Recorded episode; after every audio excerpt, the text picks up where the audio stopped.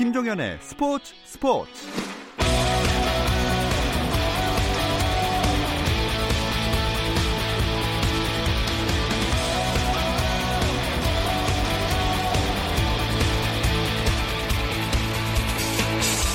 스포츠가 있는 저녁 어떠신가요? 아나운서 김종현입니다. 오늘 하루 스포츠계를 돌아보는 스포츠 타임라인으로 김종현의 스포츠 스포츠 출발합니다.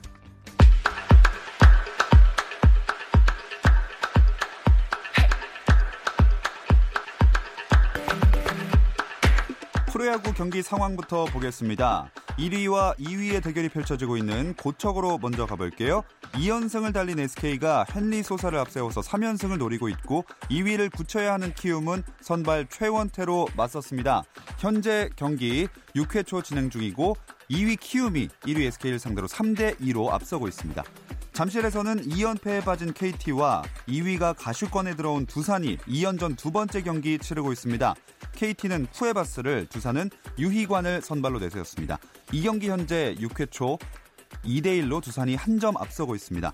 창원에서는 5위를 되찾고 살아나고 있는 NC가 LG와 홈 경기를 치르고 있죠.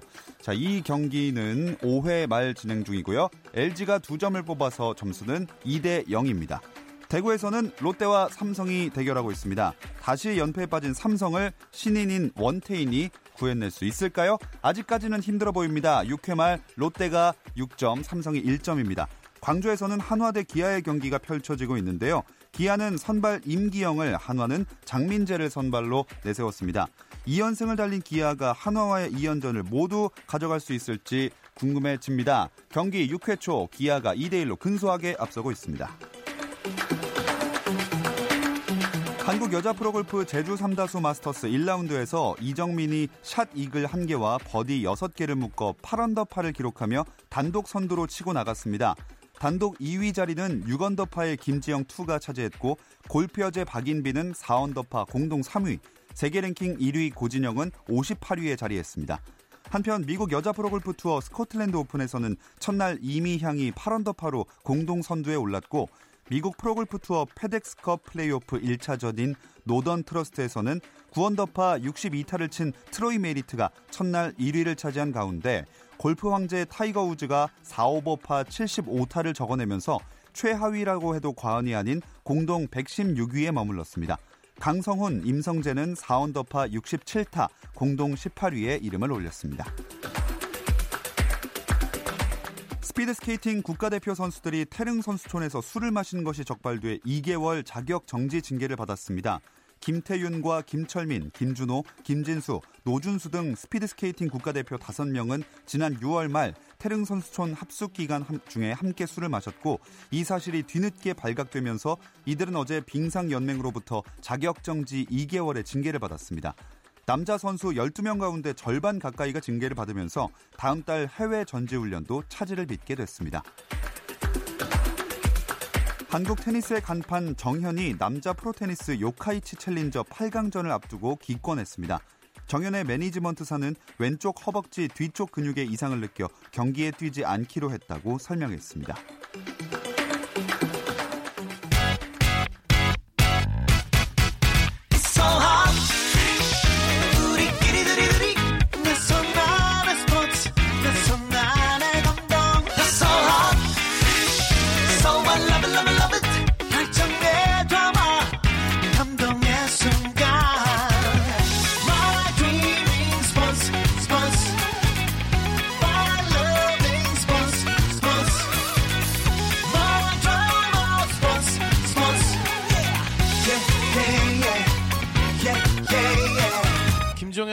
스포츠 스포츠.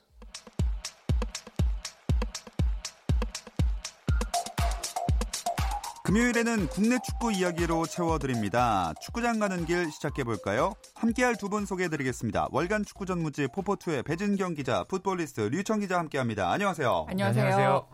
자, 이 유벤투스가 한국을 왔다 간 게 이제 2주가 지났잖아요. 근데 이 호날두 노쇼 사태 아직도 논란이 뜨거워요. 뭐 상처 입은 피해자는 있는데 가해자라고 해야 될까요? 네. 그, 그 가해자에 대한 뭐 물리적, 도덕적 뭐 일종의 단죄가 아직 이루어지지 않았기 때문에 마무리가 되지 않은 상태여서 이제 뭐 후속 뉴스들이 이어지고 있는 상황이고요. 어제 서울 수서경찰서에서 주최사인 그 더 페스타 사무실과 서버 관리 업체 뭐 세 군데 정도를 이제 압수수색이 네. 들어갔는데 어, 앞서서 경찰은 또 더페스타 관계자 한 명에게 출국 금지 조치를 내린 상태고요. 뭐 더페스타 외에 한국 프로축구 연맹과 서울 월드컵 관- 경기장 관계자 두 명에게 이제 그 참고인 조사를 지금 진행을 음. 하고 있는 상황입니다. 그리고 이 경기를 주관했던 더 페스타는 어제야 첫 사과문을 내놨어요. 그 공식 사과문은 이제 어제라고 볼 수 있는데 사실 그 전에도 이제 뭐 책임을 다하겠다는 예. 얘기가 있었어요. 근데 어제 이제 주최사로서의 책임을 회피하지 않고 아, 지금 상황을 외면할 생각이 전혀 없고 어, 이 팬들에게 죄송하고 어, 뭐 경찰 조사 잘 받겠다 음. 뭐 이런 얘기 나왔는데 사실 뭐 배진규 기자 앞서서 얘기한 것처럼 사무실도 이제 압수수색이 되고 어, 대표도 이제 출국 금지를 당했기 때문에 어, 일각에서는 이제 어, 뭔가 좀 회피하려는 것이 아니냐, 음. 도망가려는 것이 아니냐, 그렇기 때문에 이런 조치가 나온 게 아니냐라는 의혹이 있었기 때문에 제가 보기엔 그걸 의식해서 얘기한 것 같고요. 그리고 한국 프로축구 연맹도 이미 아, 2억 원의 이제 손해배상을 이제 청구를 했어요. 예. 손해배상을 청구를 했고 어, 최근에는 또 한국 프로축구 연맹도 어, 이 책임에서 자유롭지 못하다는 얘기가 나왔기 때문에 음. 제가 봤을 때는 연맹과도 이제 좀 관계가 있는 것 같아요. 그래서 아하. 어제 시점에 조금은 생뚱맞게도 아, 사과문이 다시 한번 나왔습니다. 음. 그런데 이 사건이 참 많은 파장을 불러일으켰지만 법적으로 처벌이 가능한 상황일까요? 지금 그 더페스타가 경찰 조사를 받고 있는 게 사기 혐의로 이제 고발 고소가 들어갔기 때문인데요. 고발이 들어갔기 때문인데요. 그 이게 사기죄가 성립이 되려면은 그러니까 사기죄가 성립이 되는지를 확인하는 게 먼저잖아요. 예. 근데 보면은 어 호날두가 뛴다. 45분 이상 출전한다라는 규정이 실제 있어 아 그러니까 어, 뛰어야 한다는 것으로 이제 그 홍보를 했는데 그렇죠. 어, 이 더페스타 측이 호날두가 뛰지 않는다는 사실을 사전에 인지했는지가 사실은 중요하잖아요. 그러니까 알아, 그렇죠. 알고도 이걸 못 알고도 막았는지. 기만했느냐 예, 예. 아닌가. 그렇다면 이제 사기죄가 성립할 수 있는 어, 부분인지가 이제 먼저 확인이 돼야 되니까 그 상황을 지금 좀 밝혀봐야 되는 상황이고요. 어, 그걸 위해서는 사실 로빈장의 그 진술도 중요하지만 유벤투스의 어떤 그 진술도 확보를 해야 되는 그렇죠. 상황인데 이게 현실적으로는 좀 쉽지가 않잖아요. 그래서 그 부분에서 좀 어려움이 있고 또 하나 이제 팬들은 호날두를 보러 왔다고는 하는데 실제로 이제 팬들이 구입을 한 티켓은 K리그와 유벤투스 간의. 경기잖아요. 네. 근데 이 경기는 사실 정상적으로 결과적으로 그 정상적으로 진행이 됐기 때문에 이것이 과연 사기죄라고 할 수 있는가에 대해서는 그 좀 아직은 확인 그러니까 어, 그러니까 사기죄다 아니다를 가리기가 굉장히 좀 불투명한 어, 좀 어. 그렇다라는 게 이제 뭐 법조계들 예. 아 법조계라기보다는 제가 이제 좀 확인을 해본 확인은, 법조인 법조인들의 반응이었습니다. 네. 저희 스포츠 스포츠에서 국내 축구 이야기하는 날 사기죄 법조계 얘기를 하려니까 그죠 잘 말이, 말이- 제가 예. 익숙한 말들이 아니, 단어들이 아니어서 저, 도 굉장히 개념이. 생소하고 아, 네.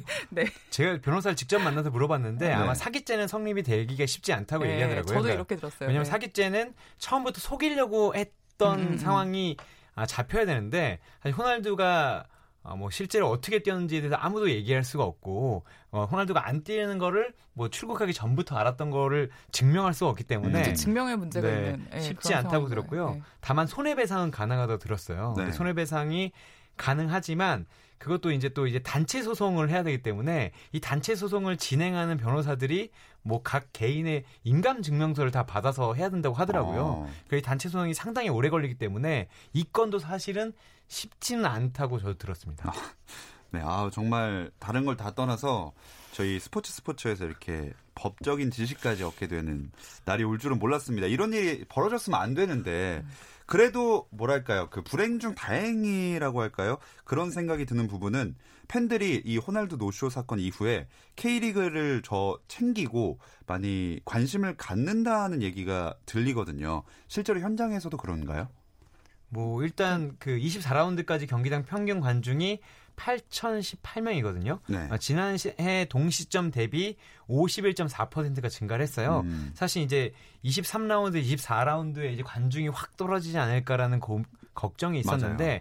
상당히 뜨겁게 진행이 됐었고요. 사실 지금 이제 비도 오락가락하고 날씨도 상당히 더운데 그거에 대비해서는 관중이 많이 들어오는 건 같습니다. 근데 다만 그래서 K리그 아니 호날두 우쇼 때문에 K리그 관중이 더 많이 들어오는지 음. 아니면 최근에 이제 인기가 그냥 이어져 오고 있는지 이 이유에 대해서는 사실 100% 명확하게 얘기할 수는 없을 것 같습니다. 어.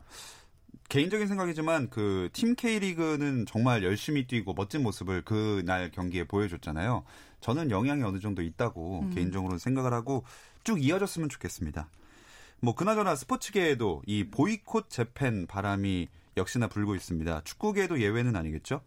아무래도 그 보이콧 재팬으로 그 우리 국민들이 일본에게 가장 타격을 줄 수 있는 부분이 여행이라고 생각들을 예. 하잖아요. 실제로 뭐 지금 그 일본에 그 좀 어려움을 주고 있 다는 맞아요. 뉴스들이 예. 계속해서 나오고 있는데 관련해서 사실 스포츠계에서 좀 비슷한 유형이라고 하면 이제 전지훈련을 가느냐 마느냐 뭐 스포츠 용품들을 쓰느냐 마느냐의 문제가 있을 텐데 사실 이제 뭐 지금 그 겨울 종목들 있잖아요. 농구나 배구는 지금 전지훈련을 가야 되는 상황이기 때문에 실제로 일본이 아닌 다른 대체지를 물색하느라고 음. 이제 굉장히 좀 고민들이 많다. 뭐 또 그렇게 지금 또 확인 그러니까 찾아보고 네. 있다라는 얘기들이 나오고 있는데 축구 같은 경우는 아직까지 이 보이콧 재팬의 영향이 크지는 않은 상황이고요. 제가 오늘 뭐 구단들이랑 프로축구 연맹에도 좀 확인을 해봤는데 기본적으로 전지훈련은 축구에서는 도, 어, 동계훈련으로 가거든요. 예. 그러니까 겨울에 나가기 때문에 아직까지 시기적으로는 여유가 좀 있고 만약 지금 같은 어떤 반일 정서라든가 그 국민들의 보이콧 재팬 어, 바람이 그때까지 이어진다면 아무래도 국민적인 정서를 생각을 하지 않을 수 없다라는 음. 게 이제 일- 일단 일선에서의 어떤 분위기고요. 연맹 같은 경우는 그런 거를 좀, 좀 특이한 고민을 하긴 하더라고요. 혹시 관중석에 그 관중들이 뭐 플래카드로 네. 그런 류의 어떤 구호들을 내걸면 아, 반일 관련된. 네, 네. 그러면 사실 이거 피파룰에서는 제재를 해야 그렇죠. 되는 상황인데 자칫 이러다가 좀 다른 그러니까 연맹에서는 제재를 했다가 이게 지금 어떤 반일 정서와 뭐좀 어. 어, 타고서 혹시나 네네. 이제 문제가 될 수도 있는 상황이 되지 않을까. 아직까지 그런 어떤 반응은 없지만 그런 경우도 생각은 하고 있다라고 음. 생각을 하더 아, 얘기를 하더라고요. 예. 그래도 뭐랄까요 정말 K리그의 팬이라면 이게 문제가 될 소지가 있고 K리그에 해를 끼치게 된다는 걸 아실 테니까 어, 축구장에서는 아마 그런 일이 일어나지 않았으면 좋겠습니다. 근데 뭐 일단 다급한 상황은 아니라고 해도 저희가 월요일에 야구를 이야기한 날인데 야구는 용품이 워낙 일본 제품이 많아서 선수들이 고민이 많다는 얘기를 했거든요. 축구의 경우에는 어떤가요? 아, 사실 축구는 어, 유럽 브랜드와 미, 미국 브랜드가 점유율이 훨씬 높은 건 네. 사실입니다. 근데 다만 이제 축구화 같은 경우에 일본 브랜드 한 브랜드가 좀 인기를 많이 끌고 있긴 해요. 네, 그 M으로 시작하는 네, 예. 시작하는데 아 근데 이게 좀 미묘한 것이 이게 잘하는 선수는 거의- 거의 계약 관계를 맺고 있는 거예요. 아. 그러니까 계약 관계를 맺고 있기 때문에 그 용품을 쓰고 싶지 않아도 어쨌든 1년간 계약이 됐기 때문에 네. 다른 거를 신으면 또 이게 문제가 될 수는 있어요. 어. 아, 그런 게 있기 때문에 아마 야구하고는 조금 다른 것 같고 다만 해외에서 이것과 같진 않지만 아주 좀 문제가 일어나면 아, 블랙아웃이라고 해서 어, 아, 뭐라고 하죠? 그 그리고- 다 까맣게 예, 칠해서. 까맣게 칠해 가서 이 축구화가 어느 제품인지 모르게 하는 건 있는데 제가 보기에는 아직 그런 선수는 없는 것으로 음. 보이고 다만 아, 그 브랜드를 신는 선수들은 고민이 조금 있는 것으로는 음. 알려졌습니다. 자, 용품은 그렇고 아까 전지훈련은 당장 떠나진 않기 때문에 걱정은 덜 하다 이렇게 말씀을 해 주셨는데 그럼 일본으로 전지훈련을 안 가면 어디가 대체지로 꼽히고 있나요? 뭐 일반적인 그 기준이 있는데요. 뭐 일단 겨울에 전지훈련을 떠나니까 따뜻한 곳 그리고 이제 여러 팀들 그러니까 각국의 여러 팀들이 와서 상대적으로 그 대진을 잡기가 쉬운 곳 그리고 어. 뭐 아무래도 물가가 싼 곳 이러면 굉장히 좀 선호를 하는 경향이 있고요. 그래서 지금 보면 최근에 가장 좀 핫하게 뜨, 어, 떠오르는 곳이 동남아 특히 태국 쪽에 네. 좀 많이 몰려 있고요. 그리고 전통적으로는 어, 터키 쪽으로 많이 나갑니다. 터키에서 사실 유럽 팀들도 상대할 수 있고 아시아에서 나가는 팀들도 많거든요. 그래서 터키 쪽이 이제 뭐 대체지가 되고 있고 최근에 또 중국 쪽으로도 좀 많이 가는 것 같아요. 뭐 고도별로 이렇게 체력 훈련도 좀 할 수 있고 중국도 겨울에 따뜻한 동네가 있어서 네. 아, 그런 쪽을 찾아서 좀 선호하는 것 같아요. 아, 쿤밍 이런 네, 네, 곳 맞죠? 그렇습니다. 예, 제가 어, 가봐서 잘 알고 아십니다. 있습니다. 자, 중국 얘기가 나오니까 또 생각나는 선수가 한 명 있습니다. 이 중국 슈퍼리그 무대를 접수한 김신욱 선수 얘기를 안 해볼 수가 없는데 중국 언론도 굉장히 집중 조명을 했더라고요. 진짜 잘하고 있어요. 네, 김민식 선수가 사실 다섯 경기에서 여덟 골 두 개의 도움을 올렸고 상하이 선화가 사실 14위까지 떨어졌다가 지금 이제 한 세 계단 정도 올라서 있어요. 게다가 이제 연승도 달렸고 아 제가 중국 기자들하고 몇 명 연락을 하는데 그 기자들이 괴물이 아니냐. 어, 이게 잘하는 건 알았지만 이렇게 파괴적일지는 어. 몰랐다라는 얘기가 들고요. 사실 그 중국 리그에서 중앙 수비수와 중앙 미드필더는 한국 선수들이 항상 각광을 받았었는데 네. 스트라이커는 2부 리그에서 2015년에 득점을 했던 하태견 선수 이후에는 음. 사실 1부 리그에서는 그렇게 잘한 적이 없었어요. 네. 아, 김승대 선수와 윤빛가람 선수가 2016 시즌에 8골씩을 터트린 적이 있었는데요. 음. 사실 지금 김신욱 선수는 어, 외국인 선수 그러니까 뭐 헐크, 오스카 이런 선수들보다 주- 더 조명을 받고 있으니까 네. 상당히 특이한 일이고 중국 언론들이 워낙 많다 보니까 재밌는 얘기를 많이 쓰는데 아, 한 언론에서 뭐 김신욱 선수가 혼자 빨래를 했다 뭐 이런 걸로 아, 저도 보고 네. 들어왔어요. 도대체 오늘. 어떻게 대접을 하는 거냐라는 좀 웃긴 얘기가 나올 정도로 상당히 관심을 많이 끌고 있는 건 아. 사실입니다. 정말 그 제가 본 것 중에는 상하이 최고의 외인이다. 역대 아. 최고의 이런 것도 봤었거든요. 근데 김신욱 선수가 중국에 진출해서 좋은 활약을 보여주고 있는데 어, 스트라이커 포지션은 아니지만 말씀하신 대로 그 중앙 미드필더라든지 수비수 부문에선 좋은 활약 보여준 한국 선수가 많긴 했거든요. 근데 그 중에서도 김신욱 선수가 보여주는 임팩트는 정말 역대 최고가 아닌가 싶어요. 그 아무래도 뭐 좀 전에 뭐 MC께서도 말씀을 하시고 유청 기자도 말을 했지만 그 상대적으로 다른 포지션에 있는 선수들보다 골로 주목을 받을 수 있는 확률이 훨씬 더 음. 높잖아요. 그런데다가 지금 중국 같은 경우는 어, 공격수 포지션에서는 정말 세계적인 선수들에게 거액의 어떤 그렇죠. 그 돈을 네. 주고서 데리고 오는데 어, 상대적으로 그 선수들에 비해서 훨씬 더 좀 임팩트 있는 활약들을 보이고 있고 사실 이적 이적생의 경우는 초기에 어떤 인상을 주는지가 굉장히 중요한데 김진욱 선수 지금 뭐 다섯 경기에서 10개의 포인트 이거는 사실 K리그에서 가장 좋았던 때보다 훨씬 더 그러니까요. 파괴력이 있는 상황이거든요. 저도 이런 정도의 흐름은 지금 처음 보는데 뭐 김진욱 선수 사실 이렇게 초기에 잘 다져 놓으면 나중에 뭐 부상이라든가 아니면 잠시 이제 좀 부진해도, 부진해도 네. 사람들이 워낙 그 초반에 강렬했던 인상이 있으니까 조금 기다리면서 봐줄 수 있는 어떤 여유도 생기잖아요. 굉장히 좀 유리한 환경에서 지금 경기를 할 수 있게 된 상황입니다. 네, 아 김신욱 선수 정말 키에 어울리는 대륙에 가서 멋진 활약을 보여주고 있습니다. 아, 역시 그것이었구나. 그, 아, 근데 근데 중국 기자들 놀라는 게, 예. 아, 이게 우리가 중국 축구를 살짝 이제 낮게 보고, 우리보다 이제 못하는 건 사실이지만, 중앙 수비수들의 그 덩치라고 하나요? 키와 음. 체격은 상당히 좋아요. 그래서 대형 공격수들은 통하지 않는다라는 공식이 좀. 있었는데, 사실 지금 산둥에 있는 이탈리아 대표 그라치아노 펠레보다 김신욱이 더 파괴적인 모습을 보여주고 음. 있거든요.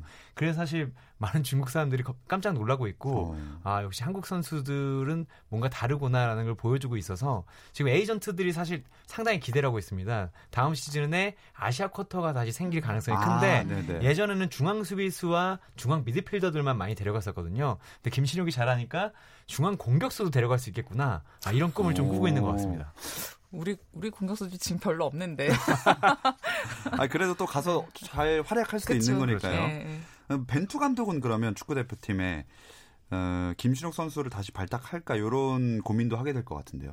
어, 사실 분명히 봤을 건데 예, 아, 동영상도 봤겠지만 예, 아, 저는 뽑지 않을 가능성이 크다고 봅니다. 왜냐하면 벤투 감독은 계속해서 얘기한 게 틀을 바꾸면 안 된다라는 음. 얘기를 했잖아요. 근데 벤투 감독이 하는 게 이제 자꾸 이제 발밑으로 공을 넣고 네. 아, 공격수들도 뭐 파괴력 있는 공격수도 좋지만 양쪽으로 빠지면서 동료들에게 기회를 주고 연계를 하는 측면이 있는데 사실 김승욱 선수가 뭐 이 부분도 못하진 않지만 예. 지금 이제 나오고 있는 뭐 황의조 선수라든가 뭐 이정엽 선수라든가 이런 선수들하고는 조금 다른 유형이기 때문에 음. 벤투 감독이 즐기지는 않는 것 같아요. 음. 근데 다만 워낙 많이 포인트를 올리니까 다른 때보다 고민은 더 할 것 같습니다. 그 제 생각에는 9월에는 사실 뽑을지 안 뽑을지가 확신을 할 수 없는데 올해 안에 월드컵 예선을 치르면서 사실 아시아 예선에서는 분명 김신욱이라는 그 어떤 카드가 그렇죠. 네. 활용이 될 수 있는 어떤 경기들이 분명히 나오거든요. 아마 그 지점에서 쓰는 건 둘째 치더라도 감독이 한 번쯤은 불러서 확인을 해볼 수는 음. 있을 것 같다라는 생각이 듭니다.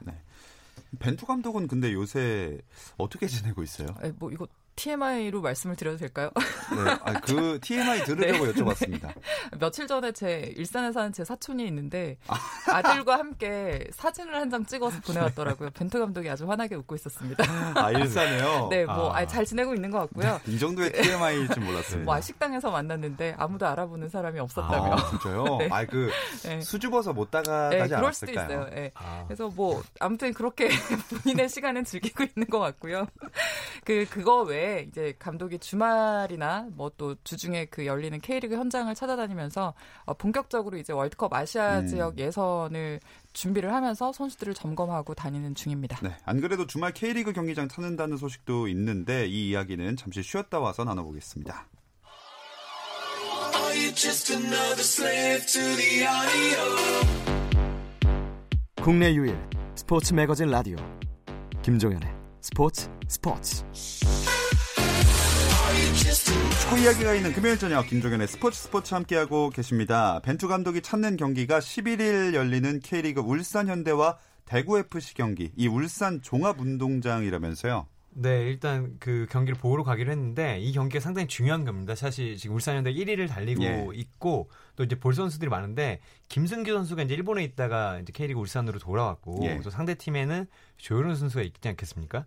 사실 벤투 감독 전에 이제 신태용 감독 때는 조현우 선수가 1번 골키퍼였었고 네. 벤투 감독이 온 뒤에는 이제 김승규 선수가 1번 골키퍼인데 아, 벤투 감독이 김승규 선수를 좀 더 중요하고 있지만 아, 이번 경기를 보면서 아주 잘 비교가 될 것 같고요.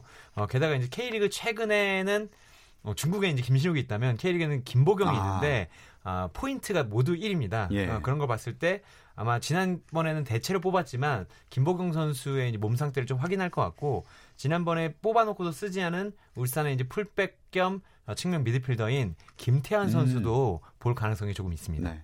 두 분은 일단 골키퍼 얘기로 다시 돌아와서 김승규, 조현우 어떤 선수를 좀 더 높게 평가하세요? 저는 예전부터 사실 김승규였어요. 아, 예, 그래요? 예, 예. 그 제가 어 기본적으로 골키퍼에게 좀 중요하게 생각하는 거는 잔실수를 음. 하지 않는 그러니까 뭐 굉장한 활약이라든가 그러니까 선방 활약도 되게 중요한데 그러니까 절대 골을 먹으면 안 되는 것들에 대해서 네네. 실수가 적은 골키퍼들을 좀 좋아하는 편이거든요. 아, 조현우는 실수쟁이다. 아니요. 뭐 이상하게 지금 네. 네. 몰아가신데 그건 아니고요. 그러니까 분명 히 조현우 선수가 특히 월드컵에서 보여줬던 굉장한 선방 활약이 있는데 사실 그런 종류의 임팩트보다는 음. 어, 뭔가 이제 그 수비 라인에서부터 다져갈 수 있는 어떤 네. 안정감이라든가 또 김승규 선수가 지금 벤투 감독에게 중용이 되고 있는 이유 중에 하나는 빌드업이 되는 부분인데 네. 사실 이번에 울산에 합류를 한 후에 김승규에게서부터 시작이 되는 빌드업이 굉장히 좀 눈에 네. 띄는 그 울산의 스타일을 확인을 할 수가 있거든요. 그래서 이번 경기는 그런 점들을 좀 비교해서 보시는 것도 재미가 있을 것 같아요. 유청 기자는 뭐 저도 김승규 선수가 좀 더 낫다고 어. 보고요. 어, 왜냐면 말씀하신 대로 이제 킥력에서 음. 정확도에서 김승규 선수가 좀 낫고 사실 그, 어. 그거였어요. 그리고 운동 능력도 김승규 선수가 한국 역대 이제 골키퍼 중에서 가장 이제 좋지 않나. 오. 게다가 이제 경험까지 얻었기 때문에 네. 저는 이제 물론 그 경쟁 체제로 가야 되지만 1번 골키퍼가 있는 것도 중요하고 그래서 벤투 감독이 어, 친선전에서는 이제 갈라서 쓰지만 중요한 경기에서는 계속 김승규 선수를 음. 쓰고 있는 것 같습니다. 네. 자 그리고 이렇게 울산현대와 대구FC 경기 외에 일요일에 두 경기가 더 열리죠. 네, 밤 8시에 서울 월드컵 경기장에서 서울과 강원의 경기가 있는데요. 요즘에 뭐 좀 다른 의미로 제일 잘 나가고 있는 강원 FC 또 서울 원정 경기를 갔는데 그 지난 대결 맞대결에서는 그 원정 팀인 강원 FC가 잘 싸우고도 나중에 오심으로 그 음. 인정된 판정 때문에 좀 아쉬운 그 승리를 놓친 그런 결과가 있었거든요. 이번에 서울을 상대로 좀 뭐 뭐랄까 한풀이가 될 수 있을지 아니면 서울이 다시 좀 살아날 수 있을지가 좀 궁금하고요. 그리고 같은 시각에 포항 스틸야드에서 포항과 전북의 경기가 있는데 역시 선두를 달리다가 최근에 2위로 내려앉은 전북이 포항을 상대로 원정에서 승리를 챙길 수 있을지 좀 관심이 쏠립니다. 공교롭게도 일요일에 1위부터 4위까지 팀들이 모두 경기를 하네요. 네, 일단 이번 라운드가 상당히 중요한데 아, 울산이 이제 선두를 치고 나면서 2위 전북과의 승점차가 4점입니다. 음. 근데 또 2위 전북과 3위 서울과의 승점차가 5점이고 서울 3위 서울과 4위 강원과의 승점차가 7점이에요. 네. 근데 여기서 이제 울산과 전북이 이기고 아, 뭐 이제 서울과 강원이 이제 비기게 된다면 이제 이제 1, 2, 3위 싸움이 아니라 1, 2위와 이제 3, 4위의 싸움으로 번질 수도 있고 네. 또 이제 서울이 강원을 잡고 뭐 전북과 울산이 승점을 추가하지 못한다면 어. 다시 1, 2, 3이 이제 대결이 될 수도 있거든요. 네. 제가 봤을 때 지금 울산이 뭐 김승규 선수가 골대를 지키고 있는 것뿐만 아니라 선수단 구성이 가장 좋고 흐름도 가장 좋은데 전북은 지금 한번 미끄러지면 잘하면 2위 싸움을 다시 할 수도 있어요. 음. 그렇기 때문에 이번 라운드가 상당히 중요하고 아마 이 팀- 모든 팀들도 이 중요성을 알고 있는 만큼 상당히 치열한 경기가 될것 네, 같습니다. 정말 피말리는 일요일이 될 것 같습니다. 이 순위 경쟁 얘기가 나왔으니까 K리그 1 팀 순위도 한번 짚어볼까요? 네, 1위가 울산이고 2위가 전북입니다. 3위가 서울, 4위가 강원. 조금 전에 이 유청 기자가 정리를 해주셨고요. 5위부터 7위까지가 대구, 수원, 상주 순인데 승점이 33점 과 32점, 그러니까 1점 차로 지금 이 순위가 오. 나눠져 있거든요. 사실상 뭐 8위의 성남이나 9위의 포항까지 이번 라운드 경기 결과에 따라서 이 다섯 팀이 순위가 바뀔 수도 있는 굉장히 좀 재미있는 구도고요. 10위부터는 강등권인데 제주, 경남, 인천이 각각 승점 17점, 16점, 15점으로 탈강등권 네. 싸움을 벌이는 중입니다. 이 중위권 팀들의 경기는 거의 토요일에 몰려 있던데요. 네, 10일, 10일에, 아 예. 그 네, 경기 시- 잊으신 줄 알았습니다. 네, 10일에 벌어지고 세 경기가 있는데요. 아, 경남과 성남의 경기가 그 오후 7시 30분 창원 축구센터에서 열리고요. 아, 같은 시각에 제주와 상주가 어, 제주 월드컵 경기장에서 경기를 갔습니다. 요즘에 한참 좋은 윤일록과 또 한참 물이 오른 그 윤빛가람의 기세 이 대결을 좀 주목을 하고 싶고요. 아, 밤 8시에는 수원과 인천의 경기. 이 꼴찌 인천이 수원 원정에서 혹시 탈강, 탈 꼴찌의 어떤 음. 그 승점을 챙길 수 있을지 혹은 어, 이임생 감독이 이끄는 수원이 최근에 부진을 좀 만회할 수 있을지 주목이 됩니다. 네. 어 그리고 또 FA컵 얘기도 해 볼게요. FA컵의 4강 대진이 나왔죠. 네, FA컵 4강 대진이 나왔는데요. 대전 코레일과 상주 상부가 만나고 화성 FC와 수원 삼성이 격돌하는데 어, 사실 재밌는 게 우승을 해도 아시아 챔피언스 리그에 나갈 수 있는 팀이 수원 삼성밖에 남질 않았어요. 아, 네. 그래서 어, 사실 이런 뉴스를 모르다가 지난 이제 금요일에 대진 추첨을 보신 분들은 예. 이게 FA컵 4강이 맞는지 그쵸. 의심하셨을 겁니다. 아마 이런 대진을 아무도 예상 못했을 것 같아요. 굉장히 좀 보기 힘든 대진일 뿐만 아니라 이런 팀을 4강에서 본다는 것 자체가 나중에 한 몇 년 지난 뒤엔 굉장히 좀 역사적인 기록으로 남지 예. 않을까 싶은데요. 아, 그래도 뭐 각각 특징이 좀 있습니다. 대전 코레일 내, 내셔널리그 팀인데 프로팀 킬러거든요. 음. 다 프로팀을 잡고 지금까지 올라왔고 상주 상무 같은 경우는 승부차기 접전이 많았어요. 뭐 다 이기고 올라왔고 뭐 수원도 뭐 전통의 강호라고는 할 수 있는데 뭐 결국에는 수원이 이, 이 대회에서 거의 올인하다시피 경기를 끌어가지 않을까라는 음. 생각이 좀 듭니다. 그래도 저는 조심스럽게 이변을 기대하면서 한번 지켜보겠습니다. 자, 축구 이야기 여기까지 나눠보겠습니다. 함께 해 주신 풋볼리스트 류청 기자, 월간 축구 전무지 포포투의 배진경 기자, 고맙습니다. 감사합니다. 주말에는 9시 20분부터 함께 하실 수 있고요. 저는 월요일 8시 30분에 다시 돌아올게요. 김종현의 스포츠 스포츠.